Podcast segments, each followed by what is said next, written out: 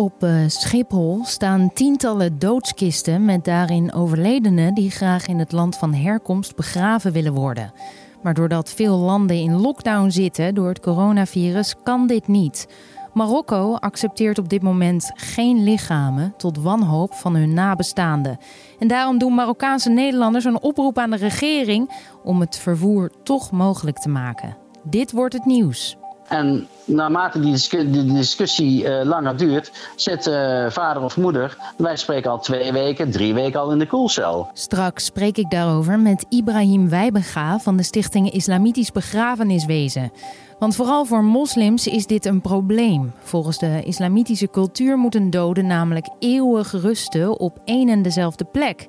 Maar in ons land is dat niet helemaal de traditie, want daar is geen ruimte voor. Dat zometeen en dan horen we ook hoe het er nu in het mortuarium op Schiphol aan toe gaat van directeur Hans Heikoop. Maar eerst kort het belangrijkste nieuws van nu. Mijn naam is Esme Dirks. Het is vandaag 16 april en dit is de Dit wordt het nieuws middagpodcast. Het Rijksinstituut voor Volksgezondheid en Milieu meldt 181 nieuwe sterfgevallen als gevolg van het coronavirus. Dat is minder dan een dag eerder en meer dan een week eerder. Het aantal nieuwe ziekenhuisopnames was met 180 ook minder dan een week eerder. De dalende trend die begin april begon, zet zich daarmee door. Ongeveer 3% van de Nederlanders heeft een antistof tegen het coronavirus ontwikkeld. Dat meldt directeur Jaap van Dissel van het RIVM donderdag tijdens een hoorzitting in de Tweede Kamer. Het percentage blijkt uit een onderzoek onder plasma- en bloeddonoren. Verder zei Van Dissel dat personen die zijn hersteld van het coronavirus enige mate van immuniteit hebben. En daarmee herhaalde hij zijn eerdere vermoeden dat niet iedereen die het virus gehad heeft immuun is. Afgelopen jaar zijn minder afluisterverzoeken van de AIVD en de MIVD als onrechtmatig beoordeeld. Dat meldt de Toetsingscommissie. De nieuwe wet op de inlichtingen en veiligheidsdiensten, ook wel de aftapwet genoemd, is sinds mei 2018 van kracht en is in leven geroepen om te controleren of geheime diensten niet te schreef overgaan. Over de periode van april 2019 tot april 2020 blijkt dat de AIVD in 1,7% van de gevallen onterecht toestemming gaf om een verzoek in te dienen. Bij de militaire inlichtingendienst ging het om 3,1%. De Pride Amsterdam, die van 25 juli tot 2 augustus op het programma stond, is afgelast vanwege de coronacrisis. Het is voor het eerst sinds de start van de Pride Amsterdam in 1996 dat een editie wordt uitgesteld. Volgens de organisator zijn er te veel onzekerheden en daarom wordt de 25e editie een jaar later gehouden. De zogenoemde Kennel Pride staat nu op 7 augustus 2021 op het programma.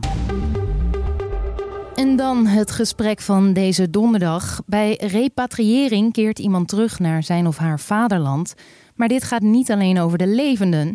Ook doden worden soms gerepatrieerd. Bijvoorbeeld als ze geboren zijn in een ander land en de wens hebben om daar begraven te worden.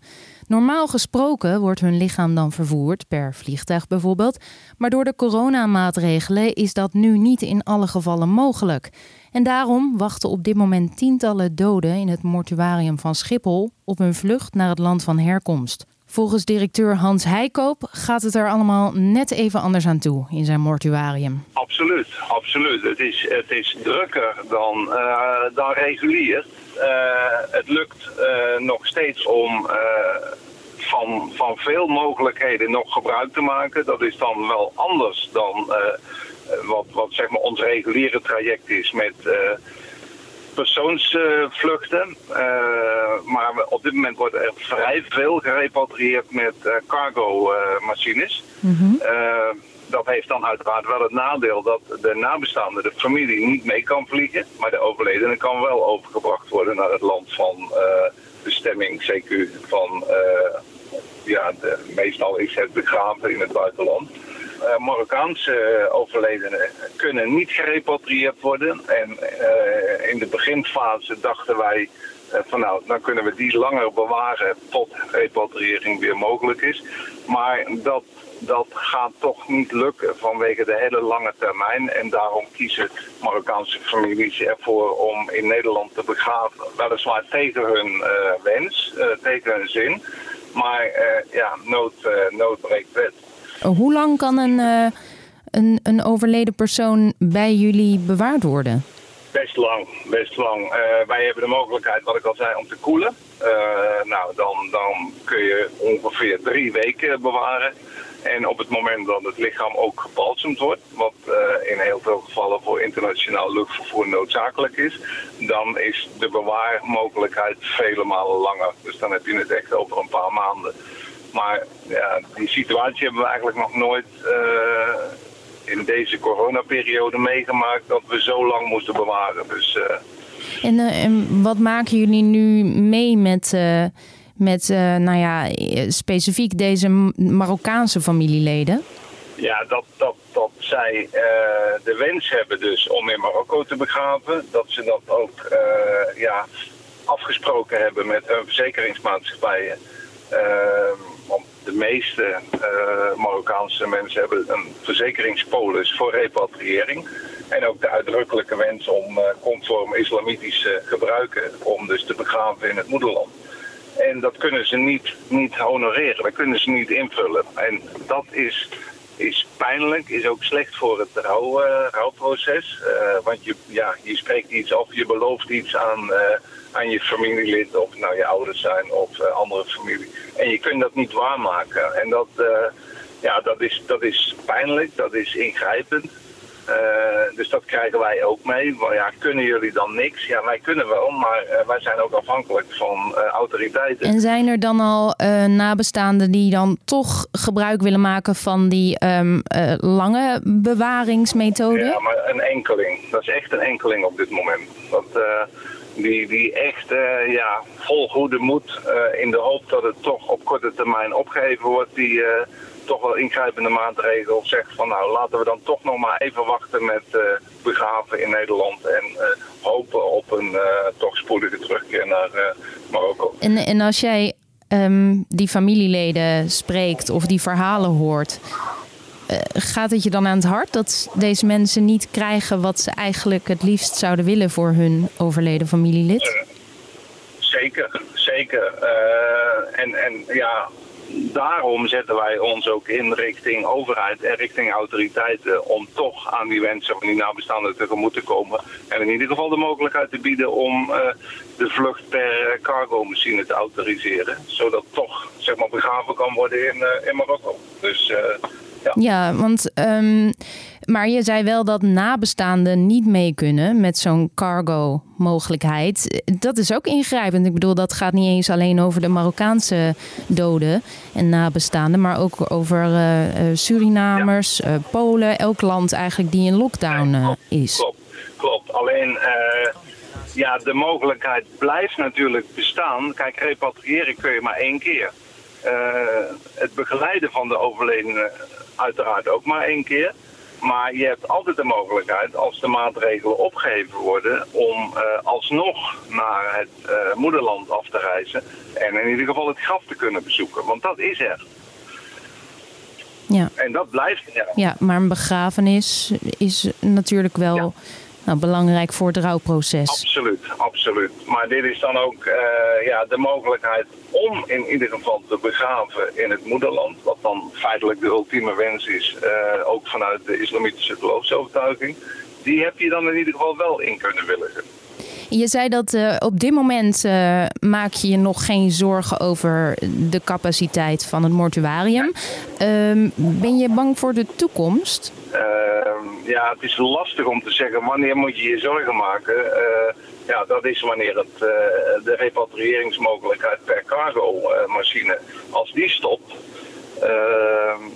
om welke reden dan ook, ja, dan moet je je zorgen gaan maken over capaciteiten en over mogelijkheden. En wat zou een reden kunnen zijn waarom ze die cargo-mogelijkheid stoppen? Nou, ik denk niet dat die, ik denk niet dat, dat daar uh, nogmaals geen, dat, dat je daar geen zorgen over hoeft te hebben, omdat dat al wekenlang uh, perfect functioneert. Dus, en nabestaanden zijn ook heel blij dat die mogelijkheid er is. Dus ik heb daar geen zorgen over dat dat om welke reden dan ook gestopt zou kunnen worden. Ja, maar de Marokkaanse regering weigert vooralsnog om de lichamen te accepteren, zelfs per cargo-vlucht.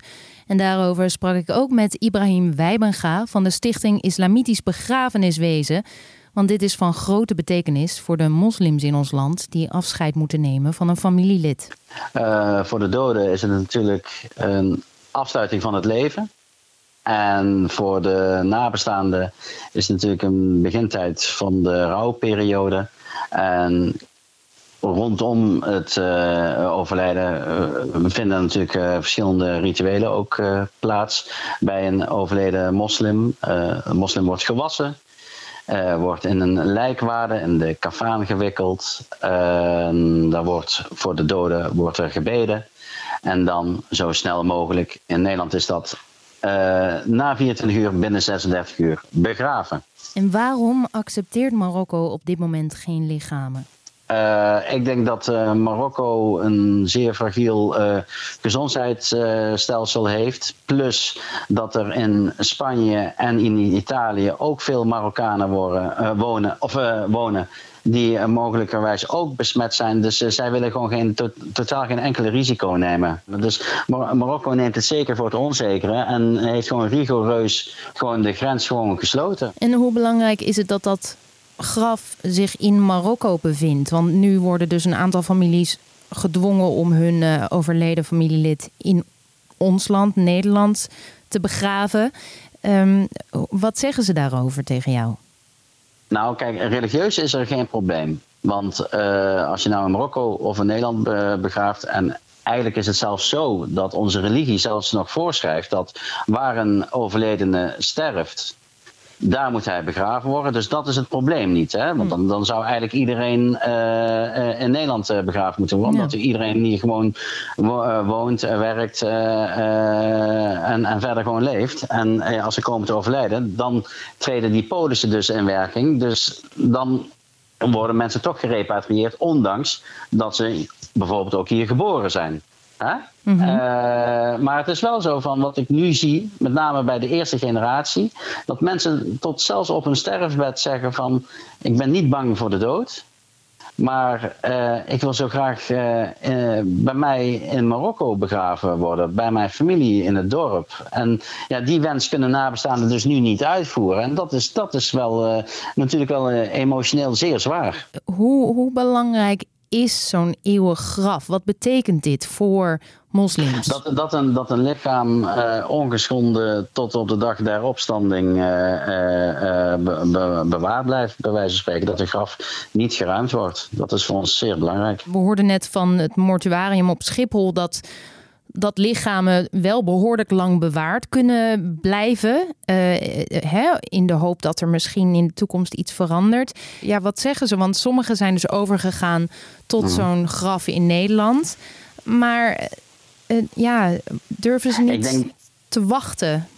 Uh, ik denk dat als mensen goed nadenken en ook de geluiden horen die er vanuit Marokko komt, wordt dit toch wel een lange zit. En het is ook de vraag van wil je dit ook jezelf nadoen als rouwende, maar wil je dit ook de overledene uh, uh, aandoen? Dat iemand bij wijze van spreken drie weken of langer in de, in de koelcel blijft. Ik snap heel goed dat het moeilijk te accepteren is en ik zie nou ook hè, van dat mensen uh, tot aan het naadje gaan eigenlijk. Uh, wij hebben onlangs ook uh, verschillende mensen begraven die al ruim drie weken al in de koelcel zaten. Maar omdat er discussie was binnen de familie en met name ook wat heel zeer zwaar weegt, en dat is ook voor de Nederlandse wetgeving zo, de wens van de overledene dient gerespecteerd te worden. En dat kan nu even niet. En dat is een moeilijke beslissing. Ja, hè. Ja, heel verdrietig. En inderdaad, dat, dat, ja. dat, dat je dan als nabestaande misschien zo'n schuldgevoel krijgt ten opzichte van je overleden familielid. Ik zeg zelf ook, dit is ook force majeure. Dit, dit is, zijn zulke ongekende tijden met uh, ongekende maatregelen die je eigenlijk het beste kunt uh, omschrijven als een soort van oorlogssituatie, dat je hier gewoon geen grip op hebt. En, en dat scheldt ook uh, een bepaalde schuldgevoel ook weer kwijt. Hè? Ja. Van je hebt het maximale heb je gedaan. En dat zeg ik ook tegen familieleden. Van, ik, ik zie ook letterlijk ook die, die, die, die verscheuring die plaatsvindt ook in zo'n, in zo'n, in zo'n familie. Hè? Een, een, een echtgenote die zich verzet tegen de ter aardebestelling in Nederland. Kinderen die met elkaar daar discussie over hebben. Uh, en naarmate die, discussie, discussie uh, langer duurt, zit uh, vader of moeder, wij spreken al twee weken, drie weken al in de koelcel. En zij kunnen dus ook niet beginnen met dat rouwproces voordat de begrafenis is begonnen. Het zijn duivelse dilemma's. Maar nu dus die oproep hè, aan Marokko om toch deze dode lichamen te accepteren. Heb je er hoop op dat er iets verandert? Nee. Ik heb daar geen hoop op. Ik denk, uh, zoals de berichten ook, ook uh, zie, denk ik niet dat uh, Marokko.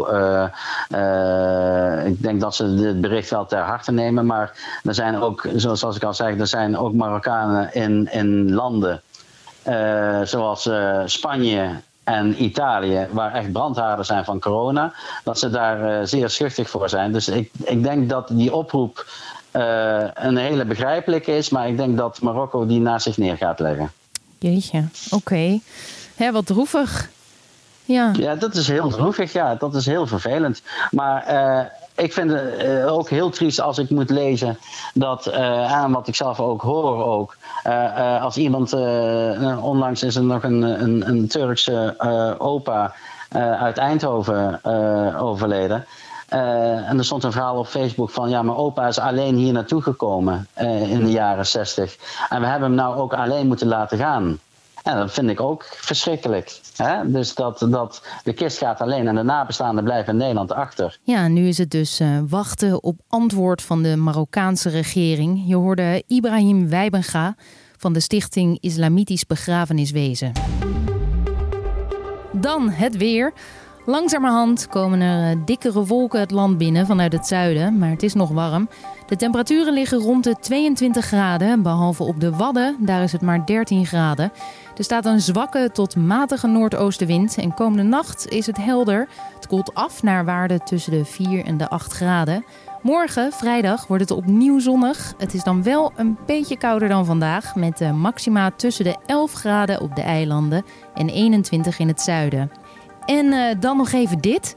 Een 99-jarige eh, Britse veteraan heeft inmiddels 14 miljoen euro opgehaald voor de gezondheidszorg. En dat deed hij met een soort eh, sponsorloop. Met zijn rollator liep hij 100 rondjes door zijn tuin. En in ruil daarvoor storten mensen dan geld. Het bedrag zal nog verder stijgen, maar hij is nu al ontzettend blij met het opgehaalde geld. Thank you so much for all you people who subscribe to the National Health Service because for every penny that we get, they deserve every one of it. Ja, absolutely marvelous. Dat vind ik ook. Dit was de middagpodcast van Dit wordt het nieuws. Heb je tips of uh, feedback? Mail ons dan even via podcast@nu.nl. Ik wens je een hele fijne avond. Morgenochtend is mijn collega er weer, Carne van der Brink. En dit was uh, Esme Dirks met Dit wordt het nieuws.